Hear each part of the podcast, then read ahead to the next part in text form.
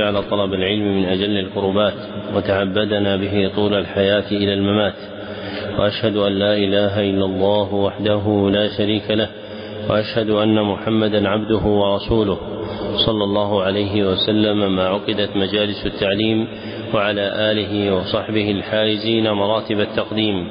أما بعد فهذا الدرس السابع والأربعون في شرح الكتاب الثاني من برنامج التعليم المستمر في سنته الثالثة اثنتين وثلاثين بعد الأربعمائة والألف وثلاث وثلاثين بعد الأربعمائة والألف وهو كتاب فتح الرحيم الملك العلام للعلامة عبد الرحمن بن ناصر بن سعدي رحمه الله. وقد انتهى بنا البيان إلى قوله رحمه الله أحكام المواريث. نعم. أحسن الله عليكم.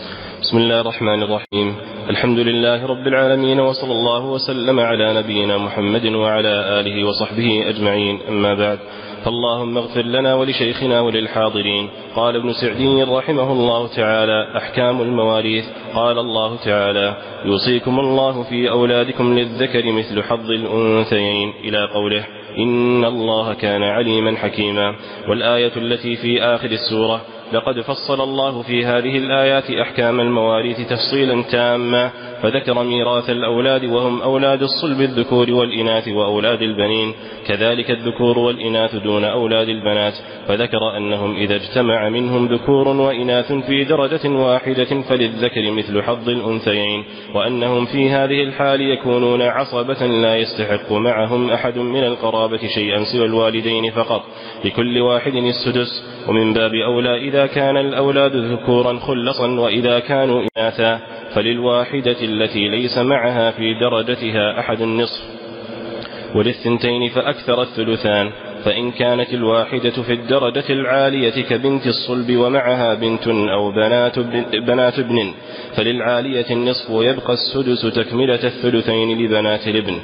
وذكر ميراث الأبوين مع الأولاد لكل واحد منهما السدس. أما الأم فلا تزيد عليه. وكذلك الأب مع الأولاد الذكور أو مع البنات إذا استغرقت الفروض فإن بقي شيء بعد أخذ البنات فروضهن أخذه الأب تعصيبا لقوله صلى الله عليه وسلم في حديث ابن عباس الذي في الصحيح ألحق الفرائض بأهلها فما بقي فلأولى رجل ذكر وهو أولى من الأبعدين فإن كان أم وأب ومعهما أحد الزوجين أخذ أحد الزوجين فرضه والباقي للأم.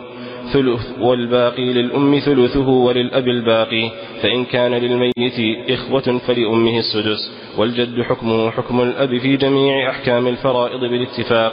إلا في العمريتين المذكورتين فإن للأم مع الأب ثلث الباقي ومع الجد ثلث المال كله. وإلا مع الإخوة لغير أم فإن العلماء اختلفوا فمنهم من ورثهم مع الجد على تفاصيل كثيرة معروفة كزيد بن ثابت رضي الله عنه ومن وافقه من الصحابة والأئمة ومنهم من أسقطهم بالجد كقول أبي بكر رضي الله عنه ومن وافقه من الصحابة والأئمة وهو القول الذي ترجحه الأدلة الكثيرة وذكر ميراث الزوجين وأن للزوج نصف ما تركت زوجته إذا لم يكن لها ولد ذكر أو أنثى واحد أو متعدد ولد صلب أو ولد ابن منه أو من غيره والربع بوجود الولد المذكور وأن للزوجة الثمن مع الولد والربع مع عدمه وذكر ميراث الإخوة من كل جهة. أما الإخوة من الأم فلم يورثهم إلا في الكلالة أي إذا كان الميت ليس له أولاد صلب ولا أولاد ابن لا ذكور ولا إناث ولا أب ولا جد. فللواحد منهم السدس وللاثنين فأكثر الثلث ذكورهم وإناثهم واحد. وأما الإخوة الأشقاء أو لأب فالذكور منهم عصبة. وكذلك إذا كان معهم إناث كان للذكر مثل حظ الأنثيين. والواحدة من الإناث لها النصف والثنتان فأكثر الثلثان. فإن كانت شقيقة ومعها أخت من أب أو أخوات كان للشقيقة النصف. وللتي لأب السدس تكملة الثلثين وقوله وأولو الأرحام بعضهم أولى ببعض. يستدل بعمومها على إرث جميع عصبة الأقارب ولم يورث الله الأخوات مع إخوتهن إلا البنات والأخوات للميت. وأما, الأول وأما أولاد الإخوة والأعمام وأولادهم مهما تفاوتت درجاتهم فإنه يختص الذكر بالميراث دون أخواته. وأما الجدة من جهة الأم أو من جهة الأب إذا عدمت الأم فقد ثبت أنه صلى الله عليه وسلم جعل لها السدس ولا تزيد عليه. وأما مسائل العول فأخذها الصحابة رضي الله عنهم من عموم أمره تعالى بالعدل والعول هو العدل المستطاع كما بسط, كما بسط ذلك في غير هذا الموضع. وقوله في عدة مواضع مما ترك يدل على أن جميع الورثة يرثون كل ما خلفه مي كل ما خلفه ميتهم من الأعيان والديون والحقوق حتى ما يجب له بعد موته من دية ونحوها. وأما ميراث الرد فيؤخذ أيضا من مأخذ العول لأن القاعدة الشرعية أن الأموال المشتركة زيادتها أو نقصها بين المشتركين بحسب حصصهم. والعول والرد فرد من أفراد ذلك وكذلك ميراث ذوي الأرحام مأخوذ من قوله تعالى وأولو الأرحام بعضهم أولى ببعض فعند عدم أهل الفروض والعصبات يكون ذوي الأرحام أولى من غيرهم وأما صفة إرثهم فحيث كانوا مدلين بأصحاب فروض أو عصبات جعلوا بمنزلتهم لأنهم فرعهم. عقد المصنف رحمه الله تعالى ترجمة قال فيها أحكام المواريث ذكر فيها قسما من الأقسام المندرجة تحت النوع الثالث من أنواع علوم القرآن وهو علم الأحكام. فإن المصنف رحمه الله تعالى انتهى بيانه إلى ذكر الأقسام المندرجة في النوع الثالث والأخير من أنواع علوم القرآن وهو علم الأحكام. فمن جملة الأقسام المندرجة فيه أحكام المواريث فبين المصنف رحمه الله تعالى في هذه الجملة أن الله عز وجل بين أحكام المواريث في القرآن الكريم في مواضع عدة ولا سيما في سورة النساء. ثم قال رحمه الله تعالى في أول كلامه لقد فصل الله في هذه الآيات أحكام المواريث تفصيلا تاما أي جاءت مبينة واضحة جلية. ولأجل هذا ذهب بعض الفقهاء أنه غلب عليها اسم الفرائض لأن الله عز وجل قدرها وحددها فشهرت باسم الفرائض. وترجمة المصنف وهي أحكام المواريث أعم لأن الميراث يشمل كل يشمل كل ما خلفه الميت بعده مما يكون مأخوذا بالفرض أو بالتعصيب أو بغير ذلك. وكان مما ذكره في بيانه رحمه الله تعالى قوله فذكر ميراث الأولاد وهم أولاد الصلب الذكور والإناث وأولاد البنين. كذلك الذكور والإناث دون أولاد البنات.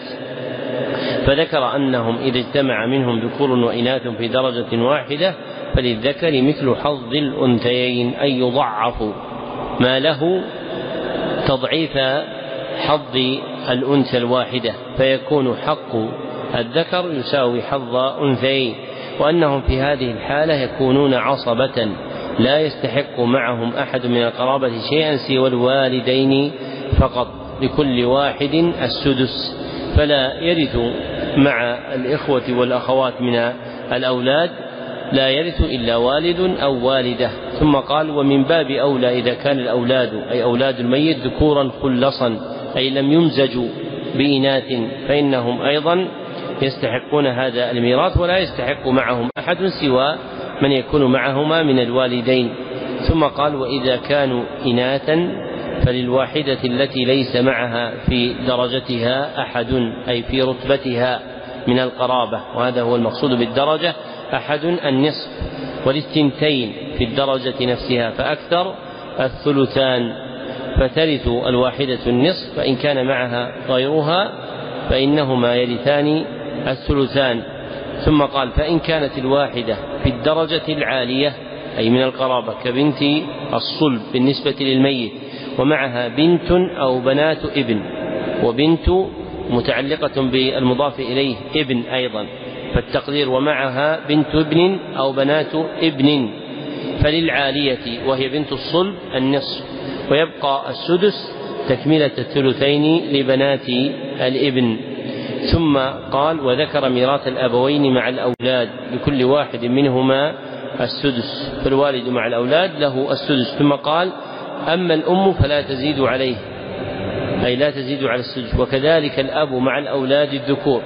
أو مع البنات إذا استغرقت الفروض أي لم يبقى شيء. فإن بقي شيء بعد أخذ البنات فروضهن أخذه الأب تعصيبا. فيرد عليه الباقي لكونه عصبة الميت. لقوله صلى الله عليه وسلم في حديث ابن عباس رضي الله عنهما الذي في الصحيح ألحق الفرائض بأهلها فما بقي فلأولى رجل ذكر. والأب مع البنات هو أولى رجل ذكر فيرث الباقي تعصيبا. قال المصنف وهو أولى من الأبعدين ثم قال فإن كان أم وأب ومعهما أحد الزوجين. وهذه هي المسألة التي تسمى بالعمرية وتثنى فيقال العمريتان باعتبار أنه تارة يكون زوجا وباعتبار أنه تارة أخرى يكون زوجة. قال أخذ أحد الزوجين فرضه بحسب ما يقدر له والباقي للأم ثلثه وللأب الباقي فيكون للأم الثلث من الباقي وللأب الباقي بعد الثلث.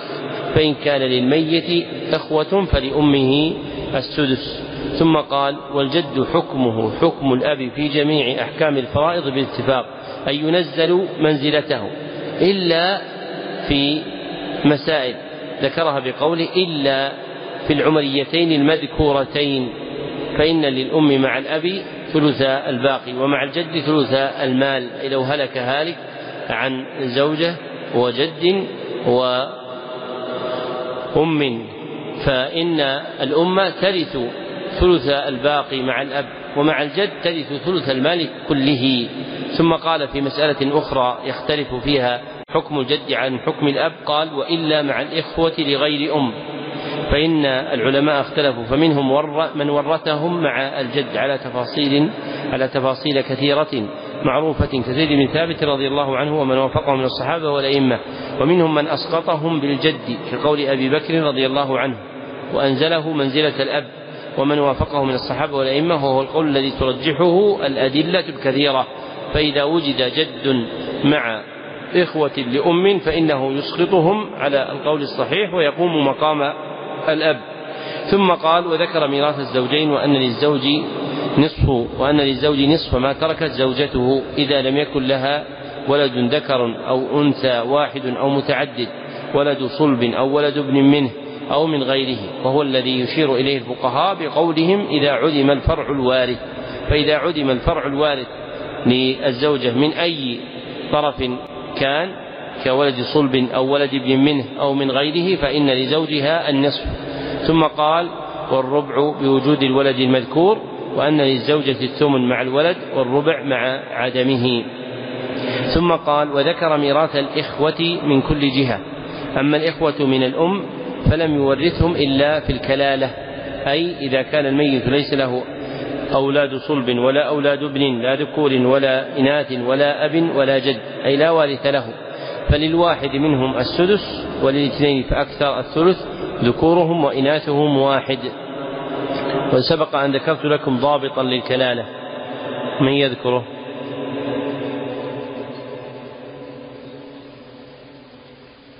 ها. أيوه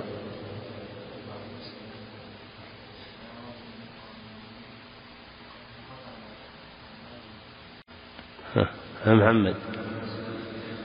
ويسألونك عن الكلالة. انقطاع ولا هي انقطاع النسل لا محالة؟ أي هي انقطاع النسل لا محالة. لا والد يبقى ولا مولود. فانقطع الأبناء والجدود.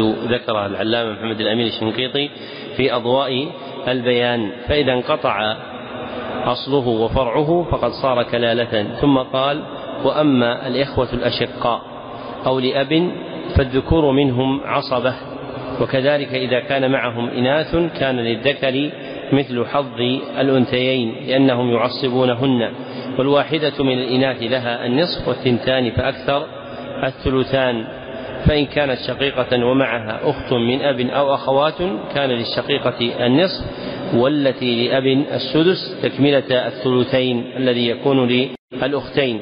ثم قال وقوله وأولو الأرحام بعضهم أولى ببعض يستدل بعمومها على إرث جميع عصبة الأقارب أي من أي جهة كانت. ثم قال ولم يورث الله الأخوات مع أخواتهن مع إخوتهن إلا البنات والأخوات للميت فتكون الأخوات محصورة في هاتين الحالين.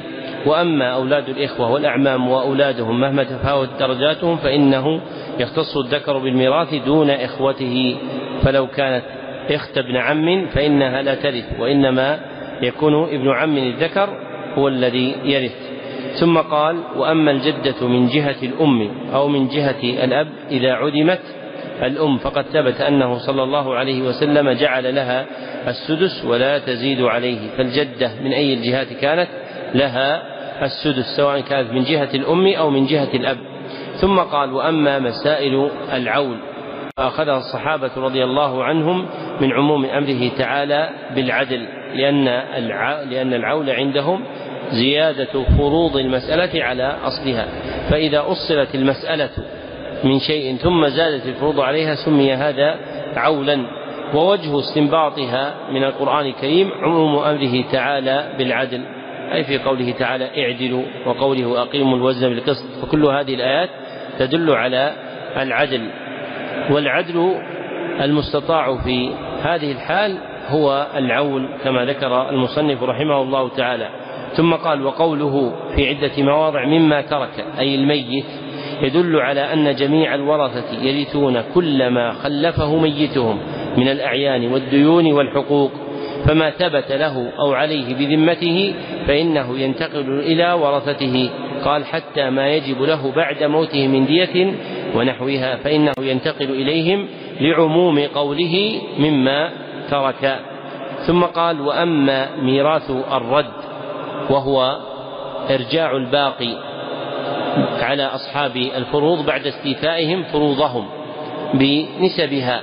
قال فيؤخذ أيضا من مأخذ العدل لأن القاعدة الشرعية أن الأموال المشتركة زيادتها أو نقصها بين المشتركين بحسب حصصهم والعول والرد فرد من أفراد ذلك أي فرد من تلك الأموال المشتركة التي دخلتها الزيادة تارة ودخلها النقص تارة فحكم فيها بالعول أو الرد.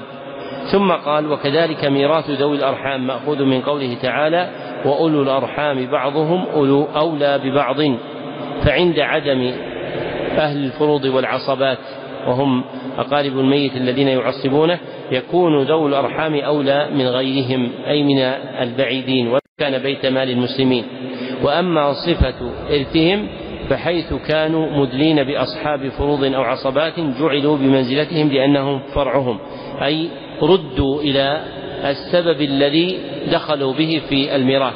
فمثلا الخال أدلى بالميراث من طريق الأم فيكون بمنزلتها. وقل في بقية ذوي الأرحام كهذا القول فيحكم لهم بالجهة التي أدلوا بها إلى الميت.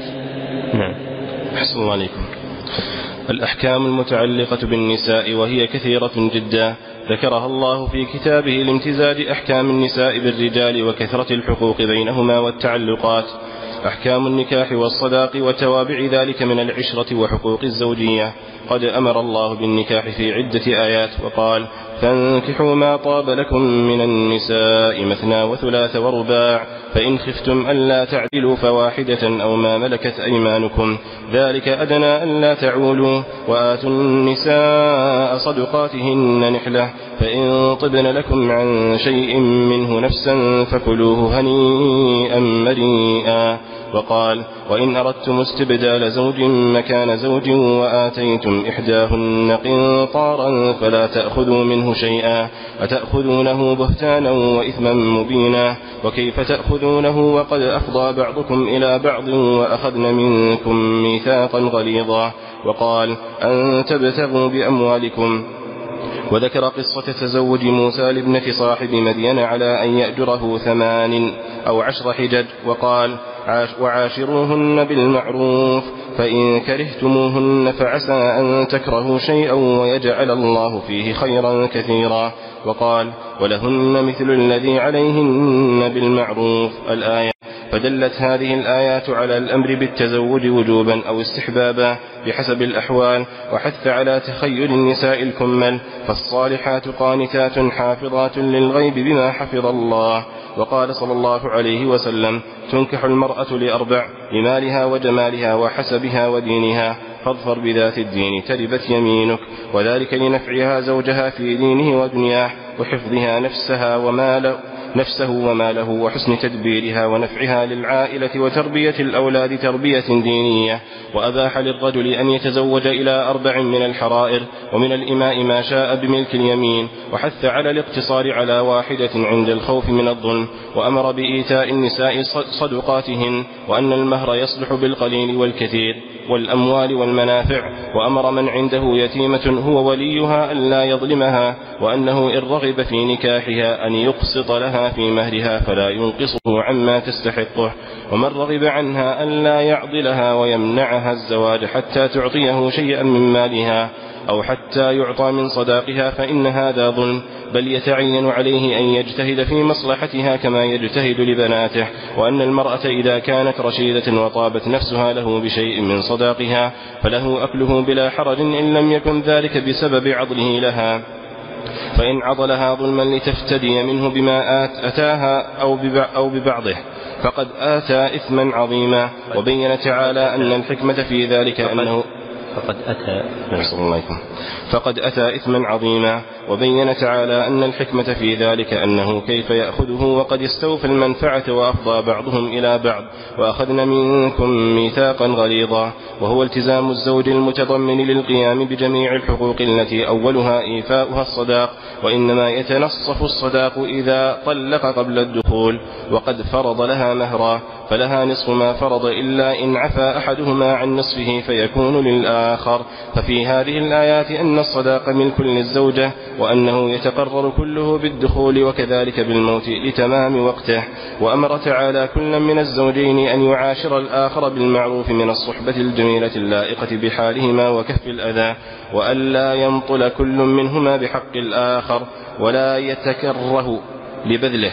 ويدخل في في المعاشرة بالمعروف أن ويدخل في المعاشرة بالمعروف أن النفقة والكسوة والمسكن وتوابع ذلك راجع إلى العرف إذا اختلفا في تقديره وتحديده وأنه تابع ليسر الزوج وعسره. قال تعالى لينفق ذو سعة من سعته. ومن قدر عليه رزقه فلينفق مما آتاه الله. لا يكلف الله نفسا إلا ما آتاها. وقد أرشد الله وحث على الصبر على الزوجات ولو كرهها الزوج.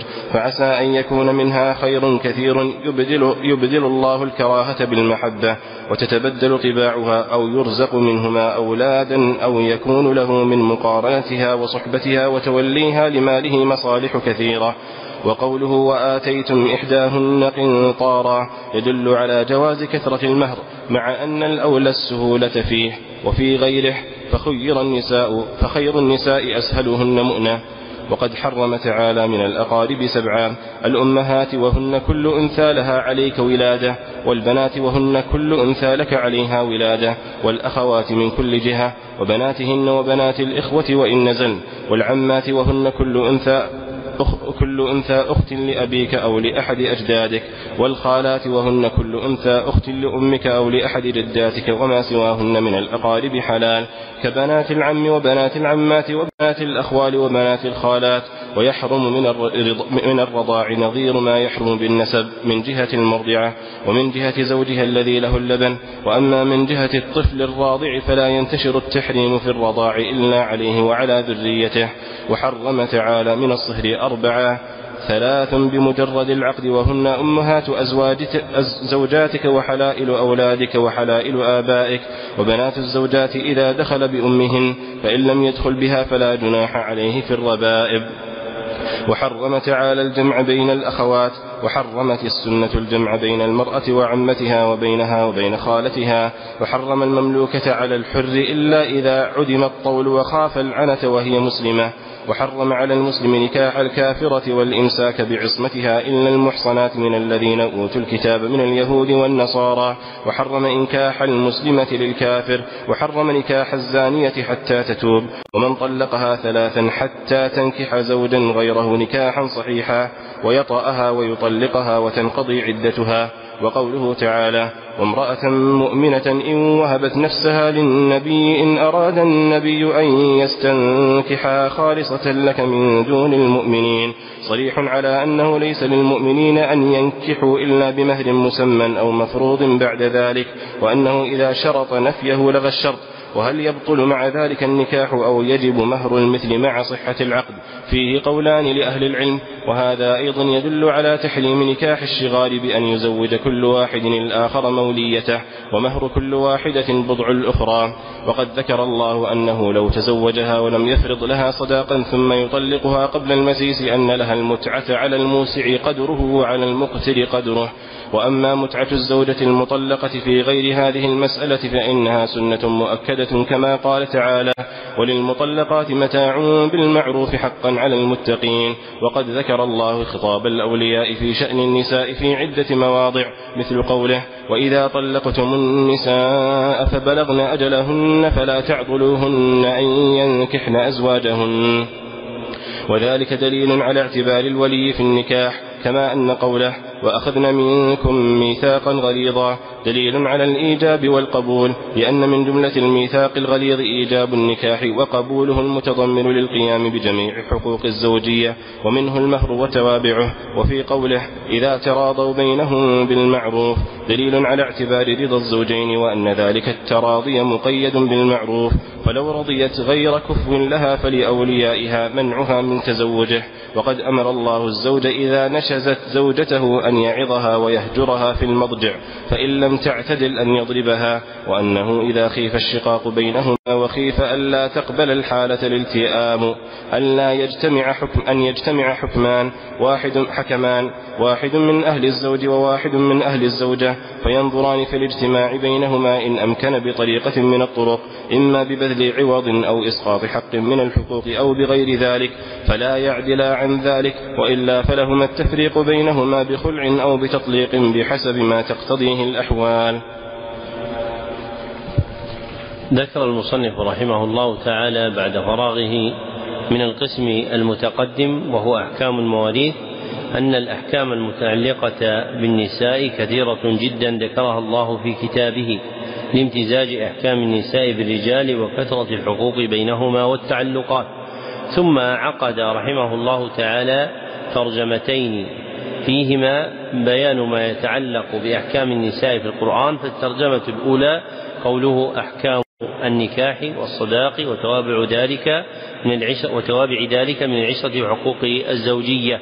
ثم قال أحكام الطلاق والخلع والعدد والنفقة والرضاع والإيلاء والظهار واللعان وتوابع ذلك من الرجعة وغيرها. واستنباط أحكام النساء من القرآن من أعظم الموارد النافعة في إصلاح أحوال المسلمين في هذا الباب في هذه الأزمان لكثرة الخلط والخبط فيه. ومن العلوم التي تلزم المتفقهة من قبل ومن بعد وتشتد الحاجة إليها في هذه الأزمنة أحكام النساء. ومن أحسن الكتب المفردة فيها كتاب أبي الفرج ابن الجوزي رحمه الله تعالى المعروف بأحكام النساء. وكذلك للعلامة صالح بن فوزان كتاب نافع اسمه أحكام تختص بالمؤمنات. فلا بد من العناية بهذه الأحكام لشدة الحاجة إليها لأننا صرنا إلى زمن بدلت فيه كثير من الأحكام الشرعية المجعولة للنساء. ومن جملة الأحكام الشرعية المجعولة للنساء في القرآن الكريم ما ذكره المصنف رحمه الله تعالى في هذه الجملة. تحت الترجمة التي ترجمها بقوله التي ترجم لها بقوله أحكام النكاح والصداق وتوابع ذلك من العشرة وحقوق الزوجية. فذكر أن الله عز وجل أمر بالنكاح في عدة آيات. ثم ذكر هؤلاء الآيات ثم قال فدلت هذه الآيات على الأمر بالتزوج وجوبا أو استحبابا بحسب الأحوال لأن الأمر ينفصل إلى إيجاب أو استحباب عند الأصوليين والفقهاء فإما أن يكون الزواج واجبا أو مستحبا بحسب الحال التي تستدعيه. فإذا خشي المرء الفتنة على نفسه ووجد القدرة على النكاح صار عليه واجبا. ثم قال وحتى على تخيل النساء الكمل. ثم ذكر قول الله عز وجل فالصالحات قانتات حافظات للغيب بما حفظ الله وذكر حديث النبي صلى الله عليه وسلم في الصحيح تنكح المرأة لأربع لمالها وجمالها وحسبها ودينها ثم قال فاظفر بذات الدين تربت يمينك.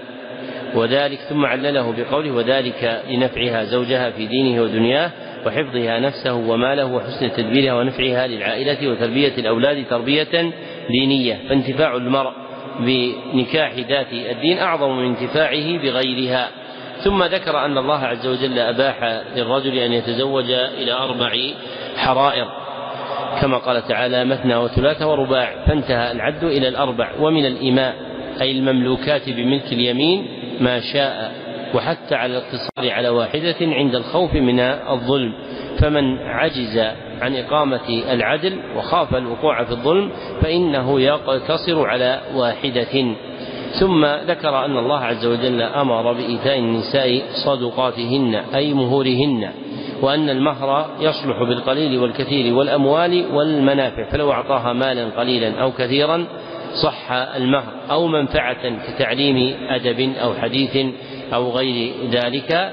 فإنه يصح. ثم قال وأمر من عنده يتيمة هو وليها ألا يظلمها وأنه إن رغب في نكاحها أن يقسط لها في مهرها بالعدل فلا ينقصه عما تستحقه ومن رغب عنها ألا يعضلها ويمنعها الزواج حتى تعطيها حتى تعطيه شيئا من مالها أو حتى يعطى من صداقها فإن هذا ظلم فيتعين عليه أن يجتهد في مصلحتها كما يجتهد لبناته. ثم قال وأن المرأة إذا كانت رشيدة أي عاقلة أونس منها الرشد وطابت نفسها له بشيء من صداقها أي رضيت أن تعطيه شيئا من صداقها عن طيب نفس منها فله أكله بلا حرج إن لم يكن ذلك بسبب عضله لها أي منعها من الزواج. فإن عضلها فإن عضلها ظلما لتفتدي منه بما أتاها أو ببعضه فقد أتى إثما عظيما إذا أي إذا منعها الزواج حتى تفتدي منه بما أتاها من المهر أو ببعضه فقد أتى إثما عظيما. ثم قال وبين تعالى أن الحكمة في ذلك أنه كيف يأخذه. وقد استوفى المنفعة وأفضى بعضهم إلى بعض وأخذنا منكم ميثاقا غليظا وهو التزام الزوج المتضمن للقيام بجميع الحقوق التي أولها إيفاء الصداق. ثم قال وإنما يتنصف الصداق. أي يدفع منه نصفه. إذا طلق قبل الدخول وقد فرض لها مهرا فإذا طلقها قبل الدخول بها وقد عين لها مهرا. وهذا معنى الفرض فلها نصف ما فرض أي عين. إلا إن عفى أحدهما عن نصفه فيكون للآخر. فإذا عفت المرأة عن ذلك النصف فإنه لا يدفع إليها شيئا. أو هو بدل لها المهر كاملا عافيا عن النصف الذي له جاز ذلك. قال ففي هذه الآيات أن الصداق ملك للزوجة وأنه يتقرر كله بالدخول وكذلك بالموت لتمام وقته أي تستوفيه كاملا إذا دخل بها وكذلك إذا مات عنها. ثم قال وأمر تعالى كل من الزوجين أن يعاشر الآخر بالمعروف من الصحبة الجميلة اللائقة بحالهما وكف الأذى وألا ينطل كل منهما بحق الآخر أي لا يسوف أحدهما بحق الآخر. ويمنعه ذلك. ثم قال ولا يتكره لبذله أي لا يكون كارها لبذله ويدخل في المعاشرة بالمعروف أن النفقة والكسوة والمسكن وتوابع ذلك راجع إلى العرف إذا اختلف في تقديره وتحديده وأنه تابع ليسر الزوج وعسره لأن الله عز وجل أمر بالمعاشرة بالمعروف أي المعاملة في العشرة بالمعروف. ومرد قدر المعروف يكون إلى المعروف بين الناس فكل ما دخل في اسم المعروف في نفقة أو كسوة أو مسكن فإنه لازم على الرجل. ثم ذكر أن ذلك تابع أيضا ليسر الزوج وعسره فبحسب ما يستطيع من القدرة يكلف كما قال تعالى لينفق ذو سعة من سعته ومن قدر عليه رزقه أي ضيق عليه رزقه فلينفق مما آتاه الله. ثم قال وقد أرشد الله وحتى على الصبر على الزوجات ولو كرهها الزوج فعسى أن يكون منها خير كثير يبدل الله الكراهة بالمحبة وتتبدل طباعها أو يرزق منها أولادا أو يكون لهم مقارنتها وصحبتها وتوليها لماله مصالح كثيرة. فالحياة الزوجية تحتاج إلى صبر لإقامتها وليس كل البيوت تقام على المحبة وإنما أكثر بيوت المسلمين على الإحسان كما صح عن عمر رضي الله عنه. فليس كل زوجين يقع من أحدهما في قلب الآخر حبا شديد حب شديد له. بل أقل ما يقع بينهما الرحمة بينهما بأن يرحم أحدهما الآخر ويحسن إليه. فلا بد أن يعتني الإنسان بالصبر على إمساكه بزوجه تقربا إلى الله سبحانه وتعالى. ورجاء أن يرزقه الله عز وجل منها خيرا بأي وجه كان من وجوه الخير. ثم قال وقوله وآتيتم إحداهن قنطارا يدل على جواز كثرة المهر. لأن القنطار قدر كبير من المال مع أن الأولى السهولة مع أن الأولى السهولة فيه وفي غيره فخير النساء أسألهن مؤونة يعني كلفة. ثم ذكر المحرمات من النساء وأنهن الأمهات والبنات والأخوات وبنات وبنات الإخوة والعمات والخالات. فكل ما كان قريبا للرجل من هؤلاء النساء فإنه يحرم عليه. ثم قال وما سواهن من الأقارب حلال وغيرهن أولى فكل ما عدا هؤلاء المحرمات فإنه حلال للرجل من قرابته أو من غير قرابته.